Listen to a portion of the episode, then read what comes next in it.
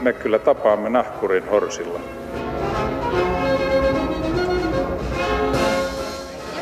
Mä sanoin, että minä juon nyt kahvia. Hyvät ihmiset ja ihmisettäret, tervetuloa taas seuraamaan tämän harmaantuvan Mamusedän maamme kirjaa. Tänään taklataan teemaa, josta minulla ei ole aavistustakaan, mutta tietysti kuitenkin voimakas käsitys. Tänään puhutaan jääkiekon merkityksestä ja yritetään löytää vastaus kysymykseen, miksi Suomi on lätkässä kiekkoon. Ja studiossa valmiina valmentamaan aivojamme ovat lajin kaksi tunnettua edustajaa. Tervetuloa Alpo Suhonen. Kiitos. Ja Petteri Sihvonen. Kiitos. Ja hyvät ihmiset siellä Kaukalon ulkopuolella meillä on suuressa internetissä lähetysikkuna auki, että sinne sopii lämäyttää, tai ainakin sopii yrittää. Arvon jääkiekkoasiantuntijat, meillä on meneillään tällä hetkellä MM-kisat, ja Suomi voitti eilen Slovakia 5-0.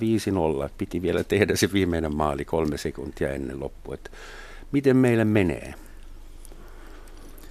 Mä en tiedä, miten meillä menee. Mä vähän vierastan tuota. Niin, mä vähän vierastan tuota, että meillä menee. Mä mieluummin, heti? No niin, anteeksi. Mutta tuota, mä ajattelen mieluummin niin, että miten heillä menee sillä joukkueella. Että tämä, siis kysehän on tämmöisestä hmm.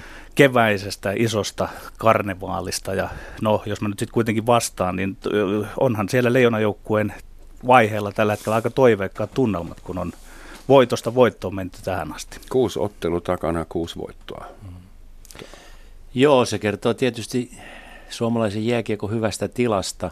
Meillähän on vähintään kaksi muuta joukkuetta huippupelaajia vielä ei edes paikalla, koska meillä on niin paljon pelaajia, jotka pelaa NHL ja Venäjän liikaa ja siellä, täällä ja tuolla. Eli, eli meillähän on joka vuosi periaatteessa eri joukkue.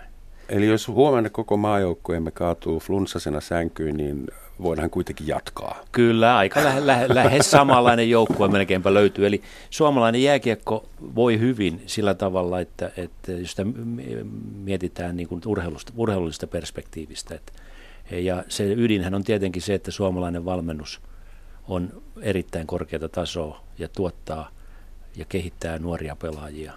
Ja, ja tietysti se, että siitä on tullut tämmöinen kansansuosikki ja – mediasuosikki ja niin edespäin, niin edespäin, niin sehän tietysti lisää tätä energiaa. Sitä mä ihmettelen äh, pitkäaikaisen maahanmuuttajana, että virallisesti Suomen kansallispeli on edelleen pesäpallo.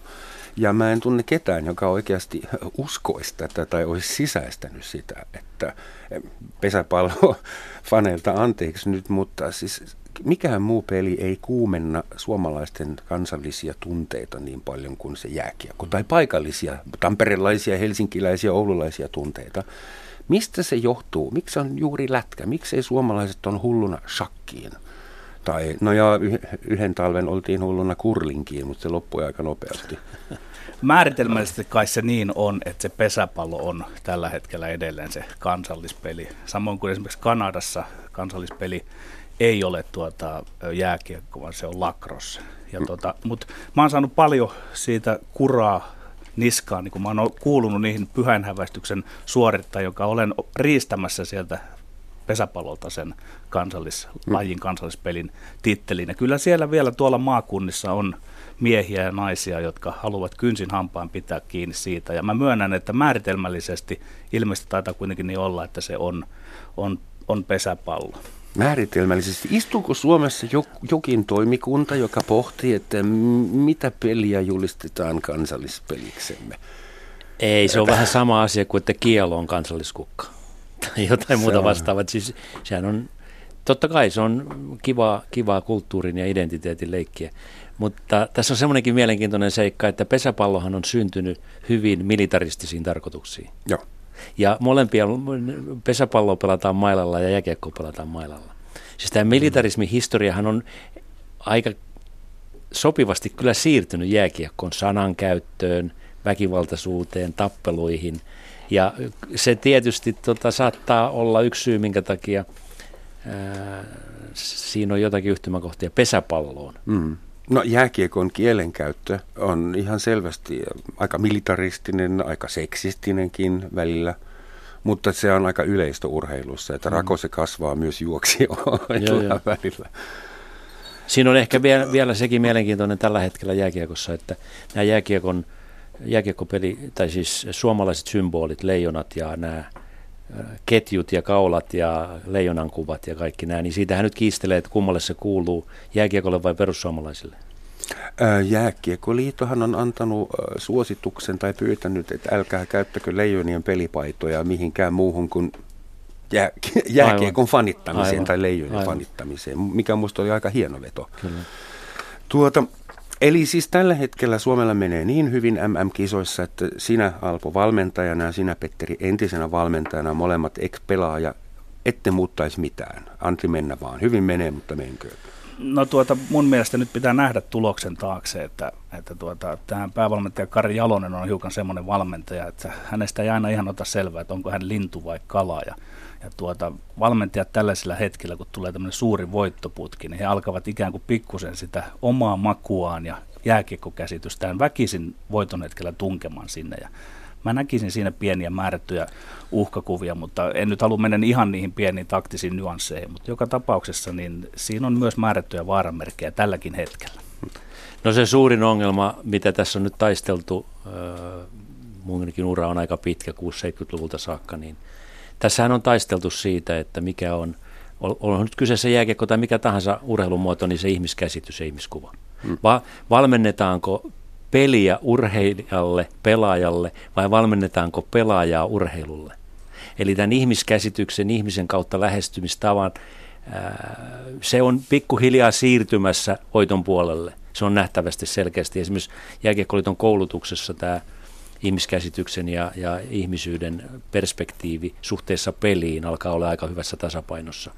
Eli me ollaan siirtymässä tämmöistä teollisesta, mekanistisesta ihmiskäsityksestä, jossa nuori pelaaja on maan objekti. Jääkiekko robotti. Niin robotti, niin siirtymässä onneksi tällaiseen subjekti, subjektikäsitykseen. Esimerkiksi nyt katsotaan Patrick Lainetta ja näitä Ahoja, näitä nuoria Kundia Puljärveä, tätä uutta sukupolvea, niin ne on taas yhden askeleen enemmän itsensä keskellä.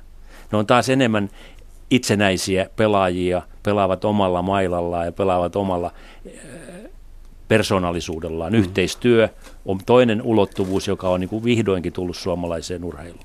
Et tätä voisi jatkaa pitkään, mutta tämä prosessi on hyvässä mallissa.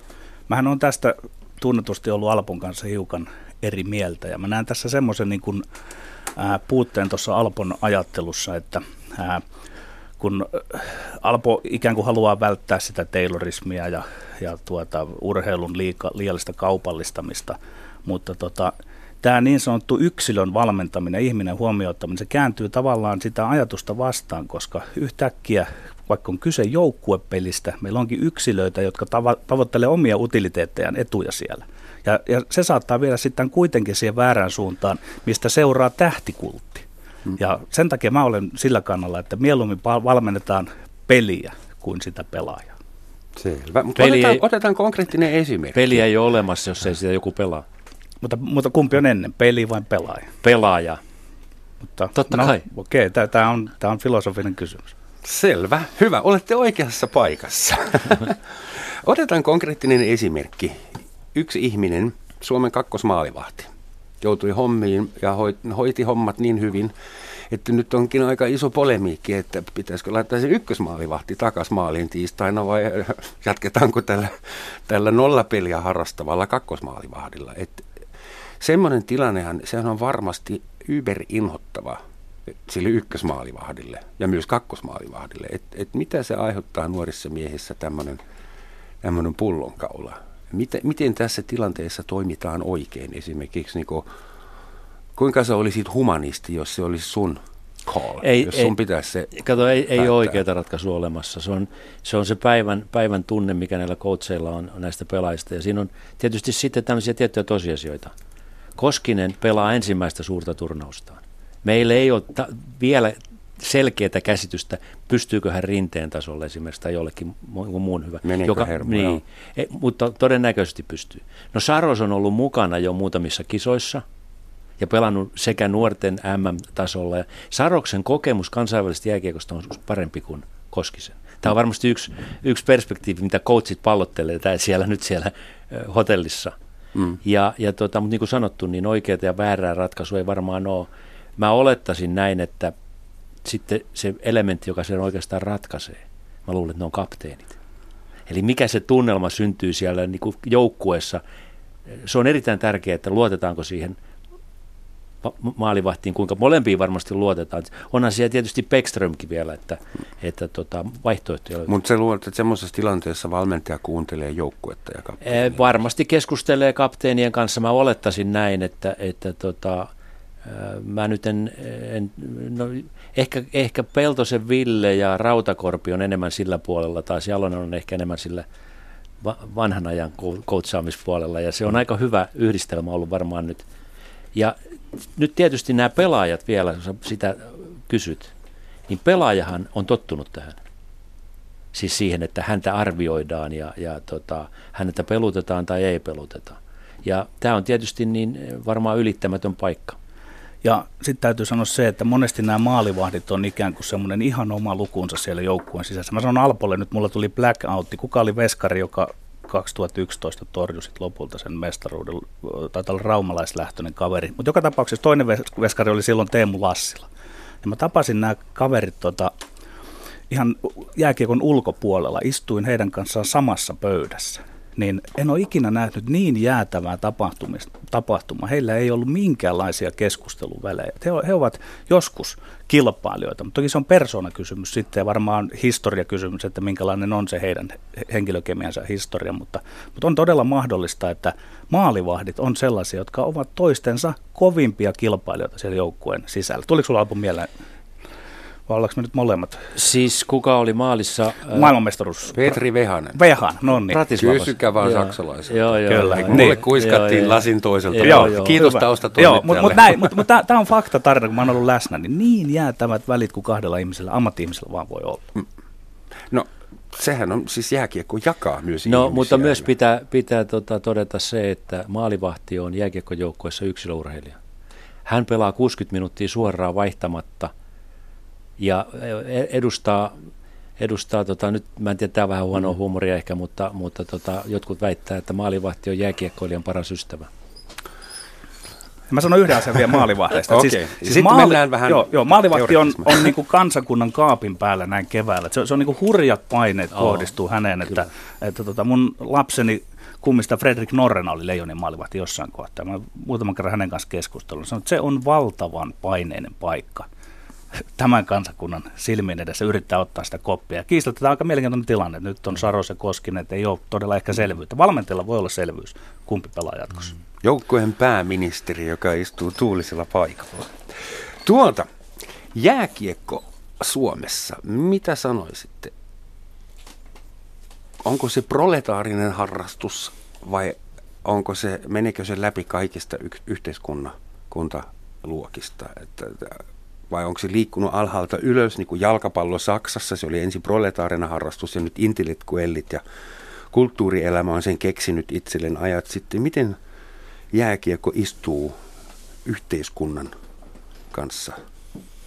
Kyllä se noin menee ja äh, siis kun mä oon kohtuullisen iäkäs tässä, jotta 60-luvulla on pelattu, niin 60-luvulla jääkiekko, jalkapallo myös, äh, nyrkkeily erityisesti – Siis, ja jos nyt mietitään tuolta Englannin kaukaa jo, niin nämähän on ollut, ollut tota työväenluokan pääsääntöisesti harrastuksia aikoinaan. Ja sieltä amatööripuolelta on sitten siirrytty ammattilaisuuteen pikkuhiljaa tässä vuosikymmenien aikana.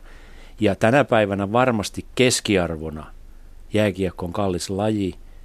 Ja keskiarvona nuori, joka pelaa jääkiekkoa, tulee keskiluokkaisesta hyvä, hyvän taloudellisen aseman omaamasta perheestä. Onko se niin, että oikeasti köyhillä ihmisillä ei ole edes varaa harrastaa No siihen jääkiekkoa? tällä hetkellä kiinnitetään kyllä huomioon ja avustuksia on tullut. Eräs herrahan lahjoitti miljoona markkaa siihen, että avustetaan mm. jääkiekkonuoria. Ja, ja tota, tietysti siis suurin osa urheilusta, mm. niin jääkiekosta kuin mistä tahansa urheilusta, 99 prosenttia on sosiaalista työtä. Mm. Eli hyvin harvasta tulee ammattilainen.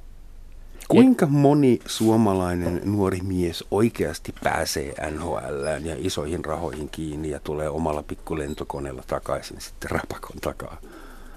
Erittäin, erittäin harvoin. Että ei se, mä sanon, että kun tuhat harrastajaa, niin ei heistä keskimäärin edes yksi päädy sinne NHL.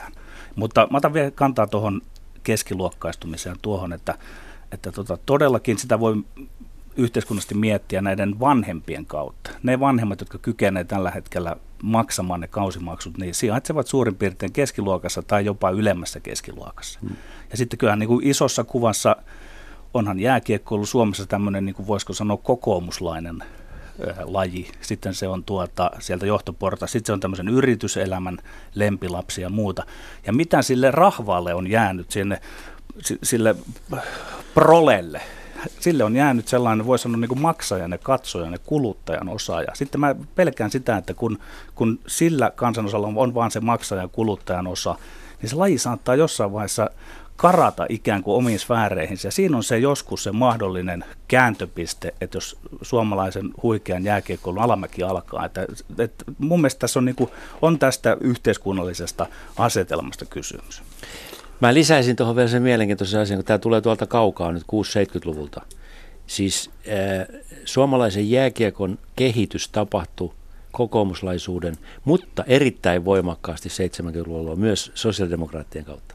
Ja mm-hmm. ne, se sosiaalidemokratia on jäänyt siitä pois, jostakin syystä se on hoidettu, ja vasemmistolaisuus yleensäkin. Aikoinaan esimerkiksi Teemu Hiltonen, suomalainen huippudemari, oli liittohallituksen puheenjohtaja, ja, ja tota SM-liikan hallituksessa oli Tapio Mattila, ja, ja tota, kaupunginjohtaja Tampereella taisi olla myöskin mukana. Eli kyllä herra Kummola ja Teemu Hiltunen ja ja Tapia, Tapani Mattila, niin siinä oli tämmöinen hyvä, siinä oli aseveli sosialistit ja, ja tota, oikeistolaiset. Eli kyllä, ja yhdessä he rakensivat yhdessä, Suomen jääkiekko-infrastruktuurin. Kyllä, kyllä, kyllä. Mm-hmm. Opetusministeriön avulla, erittäin hyvin hoidetulla jäähallin rakentamisprojekteilla, valmentajakoulutuksella ja niin edespäin. Niin edespäin. Kummin päin se menee? Hyötyykö politiikkaa siitä, että se veljeilee jääkiekkomaailman kanssa ja kallastaa äänestäjää ja, ja yrittää saada jääkiekkofaneja omiksi faneiksi vai toimiksi toiseen suuntaan? Mm. Että jääkiekko yrittää politiikan kainalossa saada itselleen uuden kivan jäähallin jonnekin investoiduksi. Lyhyesti onhan se kaksisuuntainen tie. Ei siis, siinä on niin kuin molempien etu on kyseessä. Mutta tässä tullaan mm-hmm. nyt mielenkiintoiseen ja tärkeäseen paradoksiin urheilusuoritus, olkoon se sitten pelisuoritus yksilön tai pelisuoritus tai yksilöurheilusuoritus, on aina kaikista uskonnollisista ja poliittisista ideologiasta vapaa. Se akti, kun pelataan, sillä ei ole mitään tekemistä minkään poliittisen ideologian uskonnon kanssa. Ja tämä on hämärtynyt. Sekö tekee urheilusta kauniin? Se on, se on puhdas, puhdas akti, jonka, jonka sitten sitä elämystä tai kokemusta tai nä, kun se nähdään, se tapahtuu. Sitten se johtaa erilaisiin hyväksikäyttöprosesseihin. Hmm. Ja, ja, ja tämä on hyvin, hyvin tota, mielenkiintoinen asia, koska tässä tullaan siihen ihmiskäsitykseen tavallaan takaisin.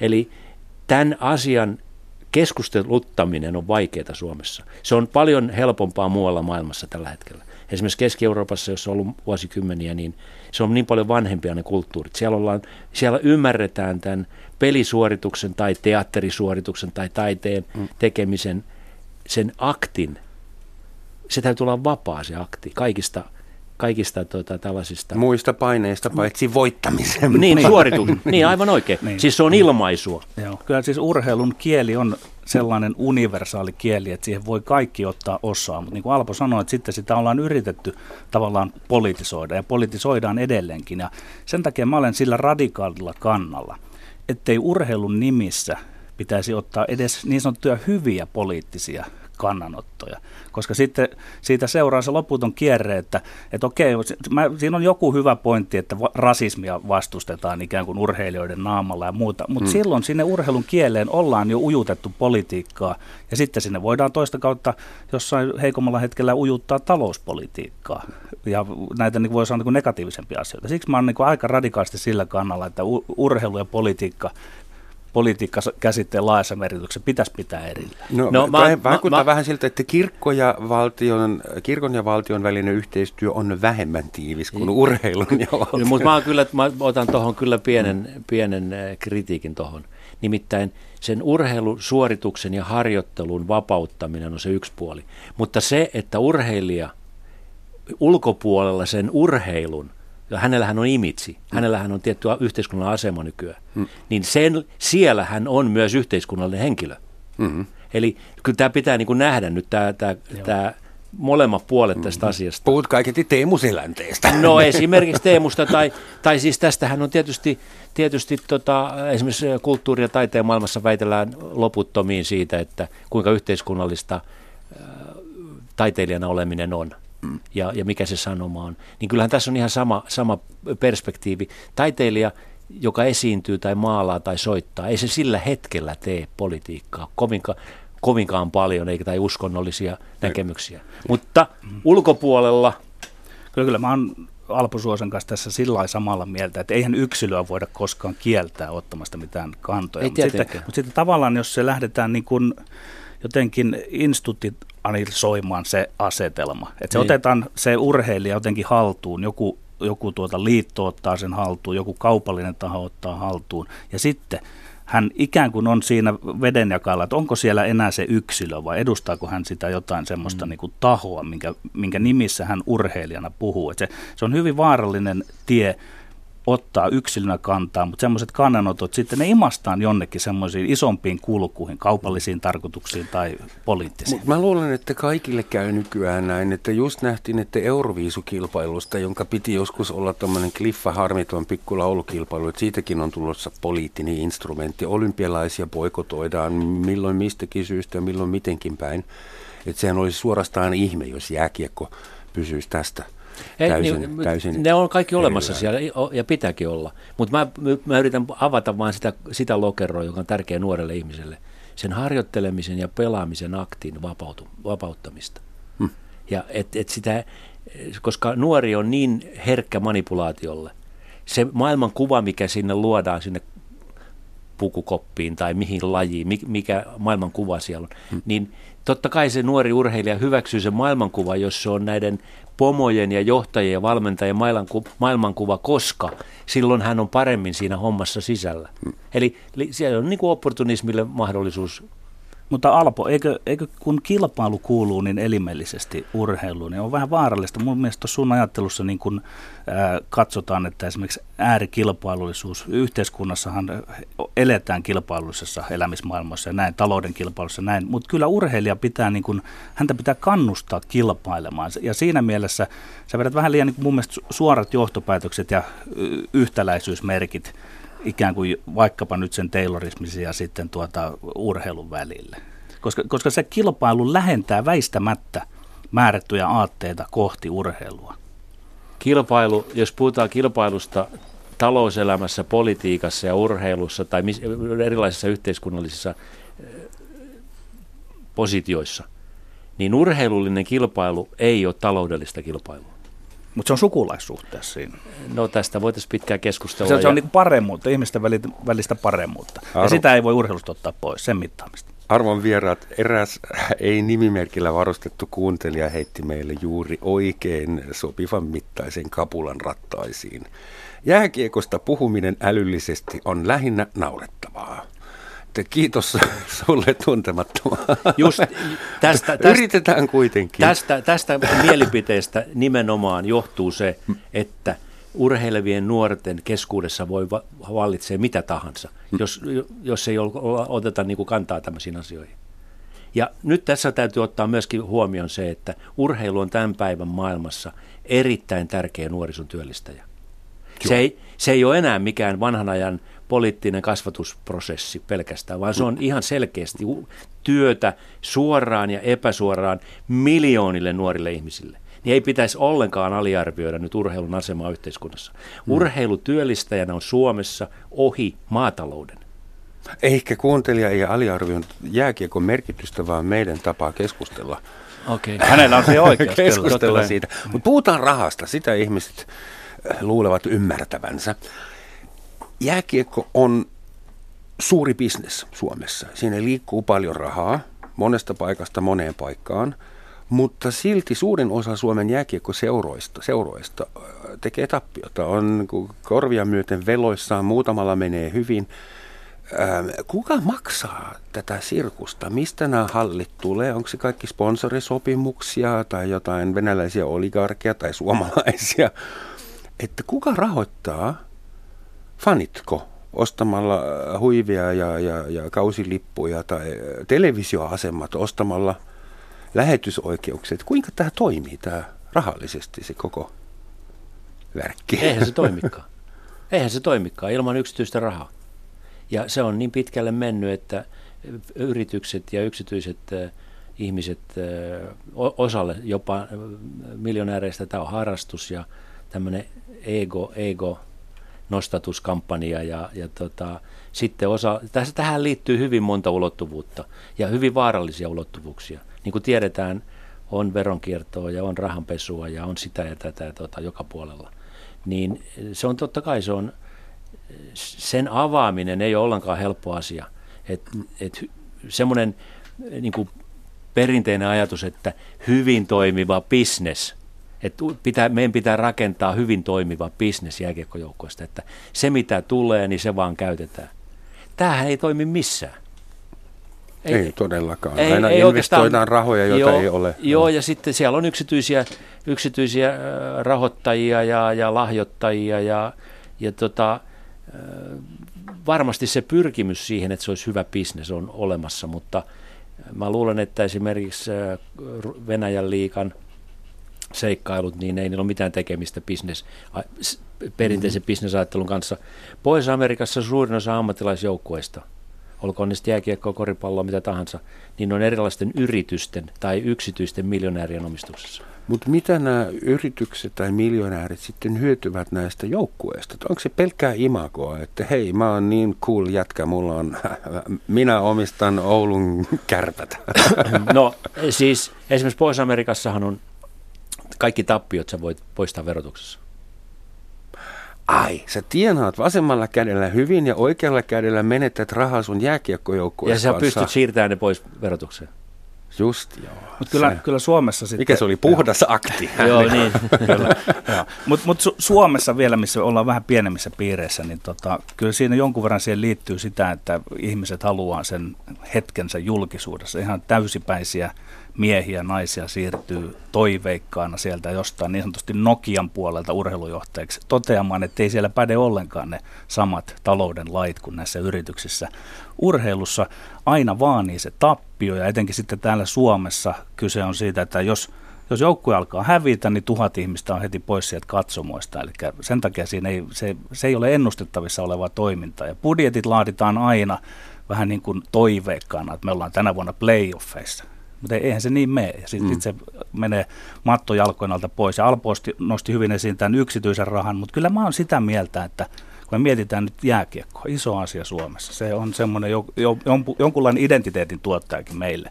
Se tuottaa tietysti kansallistunnetta ja tällaista, niin kyllä jossain määrin veronmaksajienkin minun mielestä pitää osallistua siihen, myös näihin tappioihin. Tämä on ehkä aika kova väite, mutta jos me halutaan pitää yllä – suomalaista urheilua. Ja tämä pätee ihan samoin kulttuurikin. Kulttuuristakin pitää jotain maksaa. jääkiekkoveroa? Jos näin halutaan kärjistää. Meillä on jo yleveroa, että joo. nyt, mä nyt palaan, varovasti. Mä palaan tähän äh, kommenttiin, aikaisempaan kommenttiin, että 90-95 prosenttia kaikesta urheilutoiminnasta nuorten keskuudessa on sosiaalista toimintaa. Mm. Hyvin harva ihminen saa sitä ammatin sillä tavalla Joo. suoranaisesti esimerkiksi yksilölajien ja joukkuelajien suhde Suomessa on ihan toinen tänä päivänä kuin se oli 3-40 vuotta sitten. Jääkiekkoa pelaa, harrastaa tai pelaa 60 000 ihmistä. Virallisia äh, ammattilaishiihtäjiä Suomessa taitaa olla noin sata. Mäenlaskijoita ehkä muutama kymmenen. Hmm. Et mä en usko, että... että Entäs pesäpalloja? No niitä, niitäkään kovin... Eli siis, eli tota, meillähän on menossa täällä kulisseissa nyt joukkueurheilu ja yksilöurheilun kamppailu. Ja, ja nämä kaikki organisaation muutokset pyrkii osittain myös siihen, että pystyttäisiin pelastamaan yksilölajit koska niiden rahoitus on paljon vaikeampaa kuin esimerkiksi jääkiekon tai jalkapallon tai, tai koripallon. Mutta sehän olisi ihan tuommoinen paradigmamuutos, jos Suomesta olisi tulossa tai tullut peräti tuommoinen joukkue, Niin on pela- käynyt. pelaajien kulttuuria maa. On tullut, koska mä on. muistan äh, jalkapallokentällä, niin yleensä huutaa, puhukaa, puhukaa, älkää olko autisteja, että katsokaa toisiaan. Joo, joo, kyllä, kyllä. Onko se nyt niin kuin hoidettu? Nyt on nuorten maailman mestaruus. No se, tämäkin liittyy semmoiseen prosessiin, joka tapahtui tietysti yhteiskunnassa, että alettiin puhua johtamisesta, alettiin puhua vuorovaikutuksesta, kommunikaatiosta, ja se siirtyi tietysti myöskin sitten urheiluun, totta kai. Ja, ja tota, sen sijaan, että valmennettaisiin pelkästään drillejä ja systeemejä, pelikirjoja ja taktiikkaa, valmennetaan ihmistä. Ja sitä kautta syntyy vuorovaikutus, kommunikaatio, ja tämähän on totta kai ihan yhteiskunnallisesti laaja ilmiö ollut kaikkialla maailmassa. Ja yksi selittävä tekijä sille, että miksi joukkuepallopelit on nyt ottanut sen asemansa yksilölajilta, on ihan voi sanoa, että tämmöinen kaupungistuminenkin, mikä tapahtui tuossa muutamia kymmeniä vuosia sitten, että kun ihmiset siirtyivät sieltä maaseudulta enemmän enemmän kaupunkeihin, niin jotenkin kaupungeissa ihmiset ovat vieraita toisilleen, mutta sitten kun he menevät sinne joukkueeseen, niin sieltä löytyy ihmisiä, kenen kanssa olla tekemisissä. Että näin, näin mä väitän, että se kaupungistuminen on yksi selittävä tekijä. Jääkiekko onkin urbaani ilmiö. Sekin on ihan uusi tapa ajatella. Siis Suomessa, joo, kyllä. Keski-Euroopassa, äh, no sähän tiedät hyvin äh, äh, saksalaisena, että, että tota, Saksan jalkapallohan on aivan, aivan mieletön, mieletön ilmiö maailmassa. Keski-eurooppalainen kaupunkikulttuuri on keskiajalta. Siellä on kapeilla kujilla jouduttu elämään yhdessä jo monta sataa tuhatta vuotta, kun täällä tämä vanha klisee, että kun näkee metsässä joessa, kun lastu liukuu, niin hakee kirveen. Niin. eli, eli Tai tota- luistimet ja mailan. eli, eli tota, kyllähän me on tämä, ja tämä, tämähän on hirveän poliittinen ongelma tällä hetkellä, tämä tyhjenevä Suomi. Saisiko sitä jääkiekolla elvytettyä, pidetty asuttuna? Epäilen. Ei, Tuskin. ei saa, ei se, Niitä mutta, mutta järviä, se on on, eräänlaista... niitä järviä on liikaa. Kyllä, kyllä. Et, et, et jonkunlaista lääkettä se sitten on siellä toisessa päässä, mutta siinä ei, va, ei pystytä millään jääkiekon avulla todellakaan vaikuttamaan siihen. No, jääkiekko on varmasti hyvin, hyvin tärkeää paikalliselle identiteetille, että, että jos oululaisilta ottaisi kärpät pois, niin ei haluta kuvitellakaan. Niin, ja sitten pitää myös muistaa, että, että varsinkin näiden nuortempien pelaajien osalta, niin se on koko perheen harrastus. Se ei muuten toimi nykyään. Pakollisesti. Se, Niin. kuljetaan autolla harjoituksiin ja pelireisuille ja isät ja äidit hilluu siellä katsomossa. Ja, Viikonloppuisin on turnauksia Joo, just ulkopaikkakunnalla. Niin. Ja tä, tästä voisi tietysti ottaa vielä tämmöisen pienen kriittisen kannan, että aika vähän keskustellaan siitä, että mikä on tämmöisen huippuurheilun tai, tai myöskin nuorisourheilun ilmastokriittinen ulottuvuus. Pussit kulkee sinne tänne ja tonne ja jäähalleja lämmitetään ja tehdään hiihtoputkia ja, ja, ja tota, tämä on ehkä mielenkiintoinen keskustelu jossain vaiheessa tämäkin, että onko meillä varaa? No jos olympialaisia tilastot tilas, tehtäisiin olympialaisista tilasto, kuinka paljon ne on aiheuttanut ympäristöhaittaa ja kerosiinin kulutusta ja, ja, ja hiilijalanjälkeä, niin Just nyt ne niin. pitäisi käydä virtuaalisesti Kyllä, kyllä. kotoa käsin. Niin, Että, plus ihmisoikeuskysymykset esimerkiksi tällä hetkellä Katarissa tai Rio Janeirossa. yksi juttu, mitä nyt pitää hoitaa. Hyvät ihmiset, kuuntelette Roman Schatzin maamikirja eli Yle Radio 1 ja tänään puhutaan sattuneesta syystä jääkiekosta ja studiossa ovat Petteri Sihvonen ja Alpo Suhonen. Pitää aina muistaa muistuttaa. Mun korviini on kantautunut semmoinen huhu, että jääkiekossa ei harrasteta lainkaan doping-kontrolleja. Voiko se olla totta? Onko mä ollut niin naivi onko se totta? Eihän se ole missään laissa toiminut. Sehän on joka, joka puolella, nyt esimerkiksi kaikki nämä skandaalit Venäjällä, sitä aikaisemmin USAssa, ja laboratorioita on siellä, täällä ja tuolla, ja kontrolli, doping-kontrolli ei pysy ollenkaan sen ke- teknologiakehityksen perässä, mikä menee. En mä sitä kiellä, mutta siis onko totta, että jääkiekkoilijoita ei testata ollenkaan No missään? kyllä, niitä testataan, mutta, kuitenkin. mutta niin kuin ehkä näit sen kuvan Sotsin olympiakisoista, kun testihuoneeseen, kun meni testaamaan, niin sitten laitettiin seinässä oli reikä, josta se vaihdettiin se veri tai, tai se virtsa, niin vaihdettiin se seinän takana puhtaaseen. Mm. Eli jääkiekko on, no ehkä erityisesti Pohjois-Amerikassa, hyvin huonosti testattu. Sitä mä nimittäin, että esimerkiksi äh, fillarointi, siis äh, kilpapyöräily, niin siis sehän on menettänyt koko imagonsa, kun on jäänyt kiinni roppakaupalla ja, ja hyviä, tai siis Joo. johtavia. Mutta Suomen jääkiekko on ilmeisesti puttipuhdas laji. Mä en muista mitään tapausta, että joku olisi jäänyt kiinni. Joo, ja, ja se selittävä tekijä on tietysti se, että ihan parhaat suomalaiset pelaatkin pelaa siellä NHL, niin kuin Alpu Suonen tuossa sanoi, että sie, siellä se testaaminen on vähän niin ja näin. Ja kyllä suomalaisia pelaajia, liikapelaajia, mestispelaajia, käsittääkseni jopa pelaajia, kun he ovat 18-vuotiaita, niin kyllä heitä testataan. Että, mutta sitten tämä testaaminen on myös vähän semmoinen juttu, että kyllä se aina ne testit tulee jälkijunassa, ja mä en tohdi lähteä väittämään, että suomalainen jääkiekko olisi millään lailla puhdasta urheilua, että kaikkeen urheiluun se doping on tunkeutunut, ja se, se on erittäin valitettava asia. Nyt kun tämä syksyllä, syyskuussa on Torontossa tämä World Cup-turnaus, ja, ja tuota, NHL on ilmoittanut, että he eivät salli etukäteistestausta. Aha. Ja siitä nyt varmaan, siitä oltu aika hiljaa viime aikoina ja tietysti nyt nämä jääkiekkopomot toivoo, että siitä oltaisiin hiljaa loppuun saakka. Mä katsoin vähän Suomi 24 keskustelua, joka on aina yhtä laadukasta tietysti. Ja siellä joku aprikoi, että mistäköhän se johtuu, nuoret suomalaiset miehet lähtee NHL pelaamaan ja tulevat sieltä takas vuoden jälkeen, että kuinka niiden alaleukat on aina kasvaneet niin leveäksi ja isoksi kuin Ridge Forrester konsanaan. Että onko siellä joku tietty ruokavalio, joka saa leuat kasvamaan. Joo, ja, mutta tämä oli ehkä tämä vihjailu validia joskus siellä 90-luvulla ja sitten 2000-luvun alussa. Että lätkä on muuttunut nyt vähän siinä mielessä parempaan suuntaan, että okei, siellä voidaan varmaan tarvita nyt erilaisia palauttavia aineita siellä huipulla, mutta, mutta kun tuli niin sanottu nollatoleranssi lätkä, missä tuomarit ottaa tarkemmin virheet pois, niin enää ei tarvi olla semmoinen kaapin kokoinen. Että melkeinpä puhutaan siitä, että sitten nämä, jotka olivat hankkineet ne isot leuat ja kaapin koon itselleen, niin jollain määrätyillä aineilla sitten pudottivat painonsakin jopa alas. Että tämmöinen muutos on tapahtunut lätkässä. Et nyt pitää olla agiili. Suurin piirtein. Eikä nyt, pitää, joo, nyt pitää muistuttaa semmoista sanotaan kymmenottelijaa, että nämä on tämmöisiä aika kapeaharteisia poikia nykyään mm. nämä lätkänpelaajat. Pärjäisikö Eeri Kyynhakkel tänä päivänä enää? Vai seisoisiko hän yksinäisenä hitaana ohitettuna keskellä kenttää? No, tuskin pärjäisi. Siis kä- kädet, on kä- kä- niin, kä- kädet varmaan toimisi, mutta jalat ei oikein tarvitse riittää. Että, mm. Siis luistelunopeus ei tarvitsisi riittää tämän päivän peliin. Mm. Mutta se on aika, aika turhaa vertailua, koska, koska tota, ei sitä voida mitenkään konkreettisesti, se on mielikuva. Et jos ajatellaan esimerkiksi Veli-Pekka Ketolaa aikoinaan tai näitä mm. Suomen ensimmäisiä huippupelaajia, niin ei niitä tänä päivänä enää ei, ei, ei, ei taita onnistua enää. Pystyykö ihminen kehittymään loputtomasti?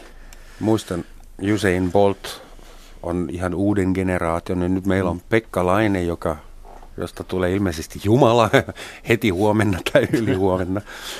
Että onko Patrik Laine, anteeksi, Patrik, anteeksi. Mehän nähtiin voittojuhlissa Tampereella. Tota, Tämä on mielenkiintoinen myöskin ilmiö yhä nuoremmat ja nuoremmat ihmiset on valmiita. Eli, eli eh, jos ajatellaan tämän päivän nuorta, joka 8-10-vuotiaana aloittaa jääkiekoharrastuksen, niin se on jo 4-15-vuotiaana siinä fyysisessä ja henkisessä tilassa, kun aikoinaan ehkä mä olin 25-vuotiaana. Eli tämä nuorten kehitys, ravinto, turvallisuus, harjoittelu, media, kaikki nämä valmiudet, mitkä näillä on, ne tietää, niin, niin tota, ollaan yhä nuoremmat ja nuoremmat on mahdollisesti pelaa korkealla tasolla. Samanaikaisesti yhä vanhemmat. Eli tämä on niin laajentunut tämä skaala, eli, eli periaatteessa mm-hmm. 17-vuotias ja 45-vuotias. On se haarukka. Onko niin, enää mitään järkeä sitten järjestää erikseen alle 21-vuotiaiden kisoja missään lajissa, jos Tämä on no, kerran näin. 20-vuotisten MM-kisat, niin nehän on tällä hetkellä olympiakisojen jälkeen tärkein turnaus. Tärkeämpi kuin MM-kisat? Kyllä, ehdottomasti, ehdottomasti. Sellainen mielenkiintoinen yhteiskunnallinen keskusteluhan on käynnissä, että Alpukin käytti tuossa noita vuosi, minkä ikäisenä pelaajat aloittaa ja muuta, niin se, se on mennyt nyt siihen, että yhä useimmat lajit pitää aloittaa todella nuorena, mutta sitten edelleen yhteiskunnassa on semmoinen niin kuin keskustelujuonne, mikä on niin kuin voi sanoa huippuurheilun keskustelun vastaista, että siellä sanotaan, että kehotetaan kokeilemaan monia eri lajeja ja aloittamaan vastaista tai valitsemaan oma laisa vasta joskus 15-vuotiaana, mutta se ei vaan kerta kaikkiaan ole mahdollista. Ja kyllä mä vähän mietin, tämä liittyy siihen, kun Alpo ylistää sitä, että on alettu sitä ihmistä yksilöä valmentamaan, niin tämä saattaa mennä siihen, että nyt siitä revitään se ihan kaikki tehot irti tällä hetkellä, että kun se aloitetaan, pannaan luistelukouluun noin nuorena ja sitten tehdään nämä ruoka- ja unisuunnitelmat ja nämä, niin että tässä on puolensa. Niin mä, Urheilukeskustoimikunta suunnittelee lapselle valmiin niin, siis, se on, siis jos, jos vähän raakaa kieltä käytetään, niin onhan tämä tietysti lasten hyväksikäyttöä. Niin. Kyllä se selvä on. Luuletteko, että Suomessa on tuommoisia ahdistuneita pikkupoikia, jotka niin haluaisivat lopettaa sen jääkiekkoharrastuksen, Niitä on tosi mutta, mutta eivät kehtaa ilmoittaa isille, että isi Joo, mä Mun poika pelasi yhden kauden Red Wings 91 ja ilmoitti sitten, että hän haluaa vaihtaa taitoluisteluun. Hyvä. Ja se reaktio oli aika hämmästyttävää, Joo. kun yhdeksänvuotiaat pojat alkoi kutsua häntä voitte kuvitella miksi. Joo, joo, joo, ja homojahan ei koko jääkiekkobisneksessä sattuneista ei, ei edes ole. Että Tammi on ollut 60 vuotta alalla eikä ole nähnyt yhtään homoa. Niin että silloin aika huono se homotutka ilmeisesti. Joo. Mut, Kyllä. Joo, no ehkä tästä nyt ei tarvitse puhua. Että äh, Tamminen kuitenkin ilmoitti, että homotkin saavat hänen mielestä pelata jääkiekkoa, että tähän on hyvä. Se on, kun se oli tämä, tämä seksuaalisen vapautumisen prosessi, joka 6-70-luvulla alkoi, niin sehän on tullut pikkuhiljaa urheiluunkin. Että ei se ole kauan kestänyt. Joo, mutta onko se sitten kuitenkin hyvä, että, että onko se ratkaiseva aggressiopotentiaali ratkaisevalla hetkellä sitten kuitenkin? Niin, en, en, en osaa vastata tuohon, mutta, mutta tota, niin kauan kuin valmentaja, semmoinen keskivertovalmentaja edustaa tällaista militaristista, mekanistista maailmankuvaa, niin ei siellä varmasti silloin myöskään seksuaalisesti poikkeavia ihmisiä ole. Onko sellaisia olemassakaan, seksuaalisesti poikkeavia ihmisiä? No näinhän sanotaan, näinhän sanotaan että niitä on. Mutta vielä tuohon noihin perheisiin, niin tuota, nythän Jääkiekkoliitossakin, en tiedä onko kuinka julkisesti julistettu se, että, mutta sanotaan näin, että nyt pitää valmentaa, ei riitä, että valmennetaan pelaajaa, vaan pitää valmentaa perheitä. Ja silloin ollaan kyllä aika rajulla tiellä. Että. No sä olit äsken jo valmentamassa koko yhteiskuntaa. Ja, niin. Anteeksi, vero ei varmaan. Mutta joo. Niin. Niin, Sun vuoro. Niin, ei vaan tuli sen mieleen, että, että siinä Alpo on varsin oikeasti tuppaa unohtumaan, että, että tota, niitä sosiaalisilla vaikutuksilla. Että kyllähän se, vaikka sitten vähän vastentahtoisestikin poika tai tyttö pelaisi lätkää joukkuessa kymmenen vuotta, niin kyllähän se on huomattavasti parempi vaihtoehto kuin että hän olisi siellä kaduilla. Ja tätäkään puolta ei saa kyllä unohtaa jääkikolon suhteen Suomessa. Itse luin seitsemän vuotta latinaa ja vihasin joka päivä ja siitäkin oli hyötyä, eikä se tappanut mua. Ollaan nyt laaja-alaisia. Mutta Alpo, mä haluaisin lopuksi herättää vielä semmoista täysin älytöntä keskustelua meidän kuuntelijoiden mielestä. Jääkiekko, filosofia, management, elämänviisaudet. Sä oot ollut ainoana eurooppalaisena valmentajana NHL valmentajana joskus 15 vuotta sitten, mutta sä oot myös ollut nuorena miehen teatterijohtajana. Ja luovuit hyvästä paikasta teatterijohtajana tämän jääkiekon takia. Että mitä yhteistä on teatterissa, bisneksessä, filosofiassa, jääkiekossa? Että kuinka paljon jääkiekosta oppia asioita, joista on hyötyä muualla? Voi paljonkin oppia nimenomaan tätä yhteistyötä ja, ja vuorovaikutusta ja kommunikaatioa. Ja sitten, sitten tietysti voi oppia myöskin sen, joka on hyvin yhtenäinen teatterin kanssa. Pelaaja ja joukkue, ne on myös esittäjiä, ne esiintyy. Eli syntyy pelaajan joukkueen ja on, hän on nähtäväntä, häntä katsotaan. Se on se erittäin tärkeä mm-hmm. ulottuvuus siinä pelaamisen, pelaamisen aktissa. Mm-hmm. niin tää, ja, ja tota, hyvinkin paljon varmasti, tai oikeastaan enemmän on yhtäläisyyksiä kulttuurin, taiteen, erityisesti teatterin ja paletin suhteen ja jääkiekon suhteen enemmän kuin halutaan. Ja, ja tota, tietysti tämä johtamisen tai valmentamisen ja manageroinnin ulottuvuus on ihan samalla lailla, eli että et, et miten saadaan syntymään atmosfääri, miten saadaan syntymään tunnetilaa ja niin edespäin. Niin, niin mä, oon, mä oon enemmän oppinut ehkä näitä asioita teatterin puolelta. Ja soveltanut ne jääkiekossa. Kyllä, ja, ja tota, sitten taas tietysti, tietysti tota, tämä tämmöinen, sanotaan nyt vähän tämmöinen amerikkalainen – bisnesjohtamismalli, että asenne ratkaisee ja kenestä vaan voi tulla miljonääri, niin se on valitettavasti tämmöinen viihdekonsulttien kultamaa on tällä hetkellä. Että, että tota, tässä erä, erään herran nimenkin jo mainitsit, niin tota, hän on hyvin, hyvin tämmöinen johtava viihdekonsultti. Ja niitähän meille riittää. Niin, se on, mun mielestä se on vähän oireellista tämä valmennuspuhe ja sitten mietitään siitä se sana valmentaja. Nythän on niin kutsuttuja yritysvalmentajia ja se, että tässäkin urheilu on vähän niin kuin soittaa toista viulua, että sitä urheilua, mitä siitä me saadaan niin sanotusti opittua, niin se käytetään siihen bisneksen kehittämiseen. Mä pidän sitä aika vastenmielisenä ilmiönä. Niin, valmentaja. Kuinka paljon se on sitten valmentajasta kiinni? Siis ainahan heitetään valmentaja pihalle, jos joukku ei menesty ja palkataan uusi kalliimpi jostain. Kuinka paljon jääkiekko jääkiekkojoukkueen menestys tai ylipäätään urheilujoukkueen menestys on kiinni valmentajasta? Joskus hyvinkin paljon. Ja sitten taas välillä on aika, että, että, että, että tota, valmentaja ei oikeastaan tarvita ollenkaan. Se valmentaja jopa voi estää menestymisen. Että tätä ei voi, niin kuin, tämä ei ole mikään mustavalkoinen, se on hyvin erilaisissa tilanteissa tarvitaan erilaisia valmentajia, erityylisiä valmentajia, erityylisiä johtajia, on saneraajia ja on kehittäjiä ja mm. niin edespäin. Ja, ja mielenkiintoinen äh, ilmiö tuolta teatterimaailmassahan on se, että kun harjoitellaan uutta näytelmää, niin se on yleensä semmoinen kolmen neljän viikon prokkis. Mm. Harjoitellaan se näytelmä ja mennään se siihen pisteeseen ensi Sen jälkeen ohjaaja häipyy se antaa sen näytelmän näille näyttelijöille ja ne esiintyvät itse. Hmm. Se sinne rakentaa roolinsa ja sen näytelmän siinä harjoitusvaiheessa niin, että ne kykenee autonomisesti esittämään sitä vaikka pari vuotta sen jälkeen ilman ohjaajaa.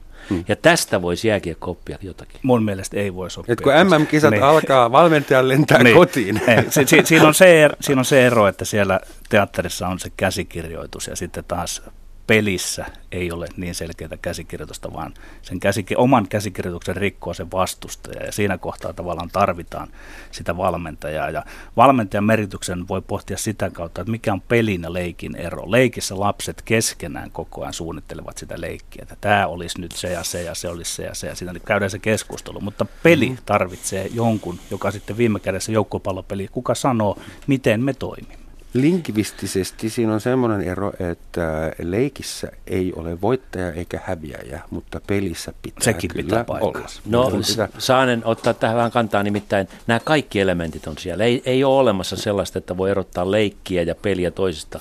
Se on, tämä hierarkisesti, kaikki ydin on siellä leikissä. Ne on edelleen ammattilaisjoukkueenkin ytimessä on leikki.